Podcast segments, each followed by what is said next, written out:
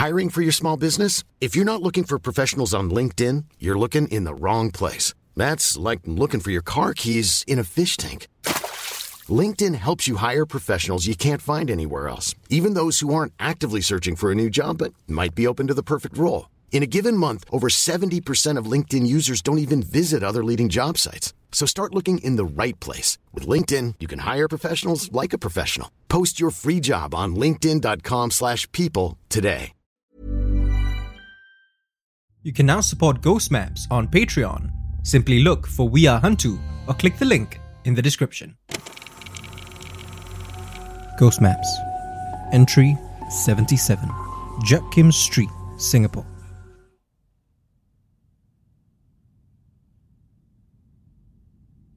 I know it's such a cliche. Beth tells me as she tears off another piece of egg prata. But man, I really miss the food in Singapore.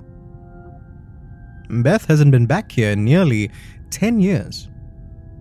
In the early 2010s, she moved to Cambridge for work, where she's currently a regional creative director at an ad agency.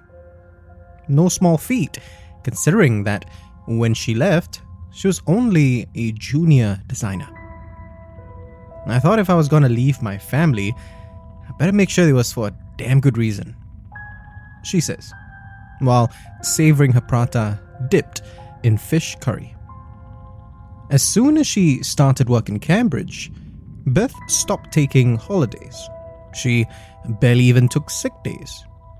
She delivered her best work every time and forged strong friendships with her colleagues and clients. She did everything she could to ensure that the move was worth it. And within three years, she was running her own team, and her career skyrocketed from there. I ask her whether there have been any downsides, though.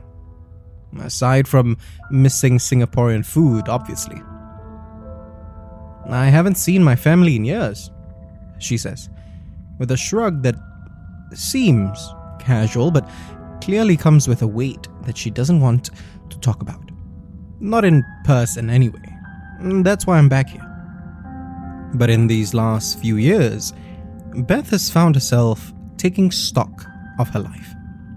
She doesn't regret her decisions, but it also made her realize that she was finally in a position where she didn't need to sacrifice so much.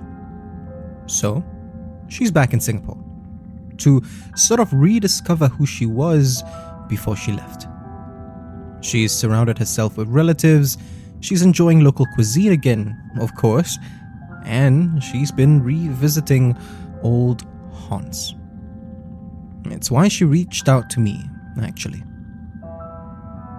My life's changed so much that I haven't thought about this incident in, in years, she says. The incident in question only came back to her when she tried to visit a club she once worked at, only to discover it had moved some time back. Well, back then it was located somewhere near Jack Street, she says. Which is as good an opportunity as any to switch on my recorder and ask her to start from the beginning.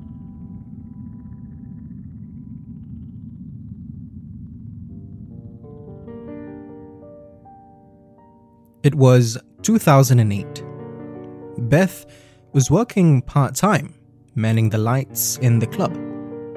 She was there pretty much every Wednesday, Friday, and Saturday, the busiest nights of the week. The sizable venue housed several rooms, each dedicated to different genres of music. Beth was stationed in the R&B room, which suited me fine she says. I love the music and I got along with everyone else who worked there. It was precisely the kind of motivation and support that she needed. Yes, she was much younger back then. But getting home at around 4 or 5 in the morning, three times a week, every week, would wear down even the most enthusiastic partygoer let alone someone whose job was to watch the party from the sidelines. And that's why, um, when it first happened, I just assumed it was because of a lack of sleep, Beth says. The initial five months that she was working at the club, Beth didn't experience anything out of the ordinary. After those five months, however, she began to notice something odd. The lift doors at her flat would suddenly jam up every night when she returned home. Like something standing in between the doors to prevent them from closing. I didn't think much of it at first, she says.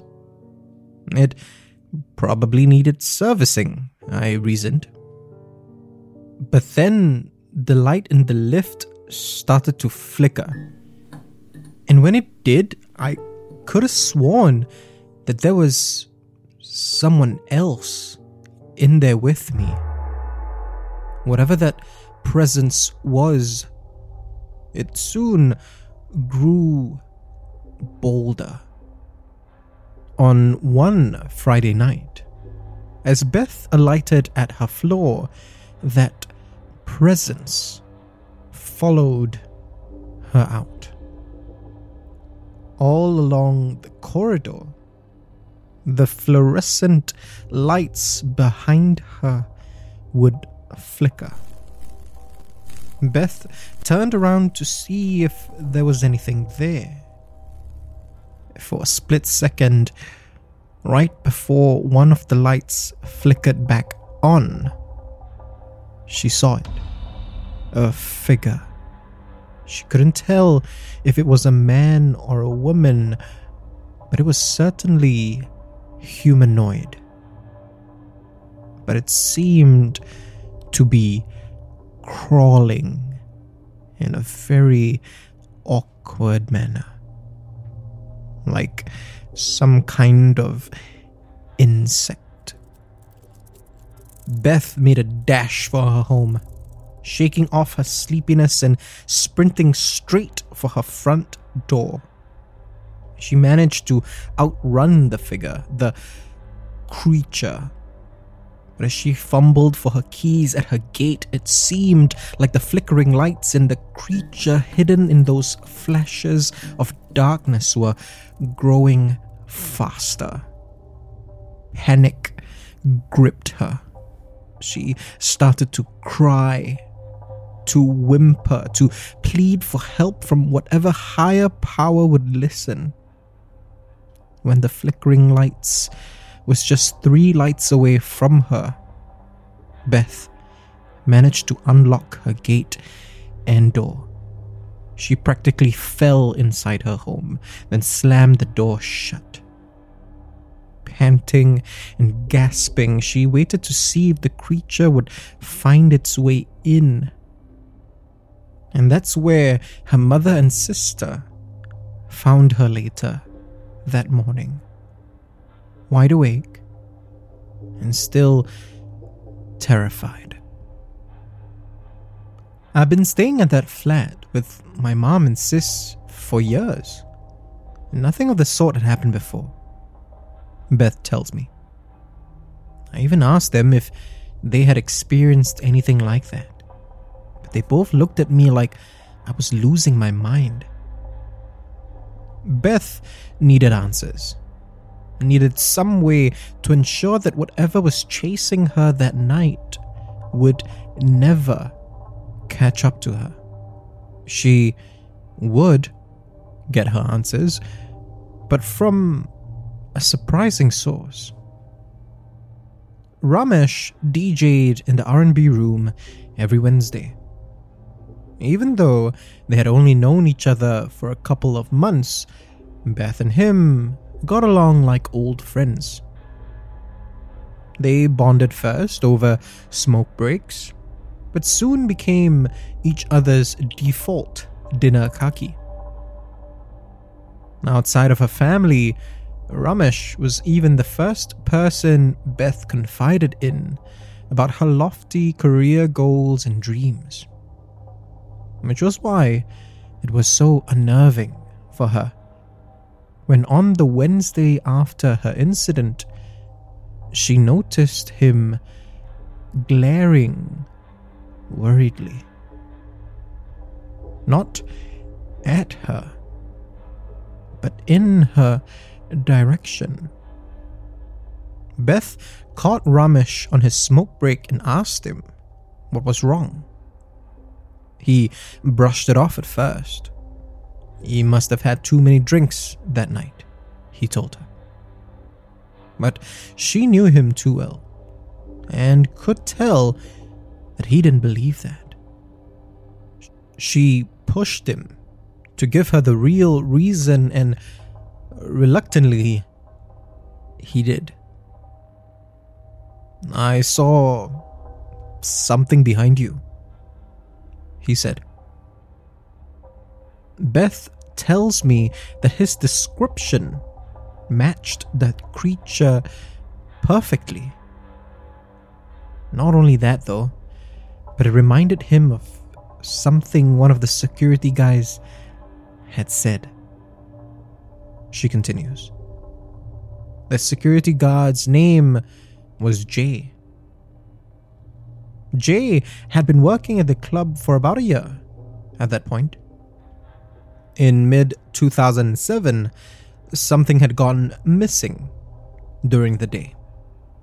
Nothing of consequence, but the managers were, of course, sticklers for even the smallest of items.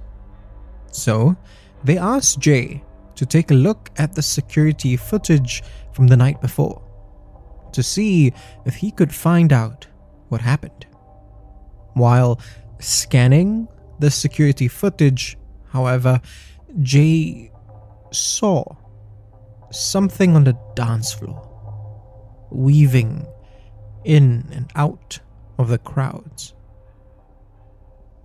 A figure crawling like an insect. Footage back then wasn't as high def as it is now. So at first he didn't pay any attention to it. Beth says. But after watching enough of the footage, Jay couldn't deny that there was something there. The creature made its way all along the dance floor, but it eventually settled in one spot of the club. Beth tells me, her voice shaking just a little as she recalls this right behind her lights. The building that housed the club was old, Beth tells me. It probably has a storied history. Lots of good times, obviously, but at some point, something bad must have happened there. Beth pleaded with her manager to move her, not just to another station, but to another room entirely. Her manager said no at first, and even chastised Ramesh for scaring Beth. But Beth was insistent, and eventually her manager relented.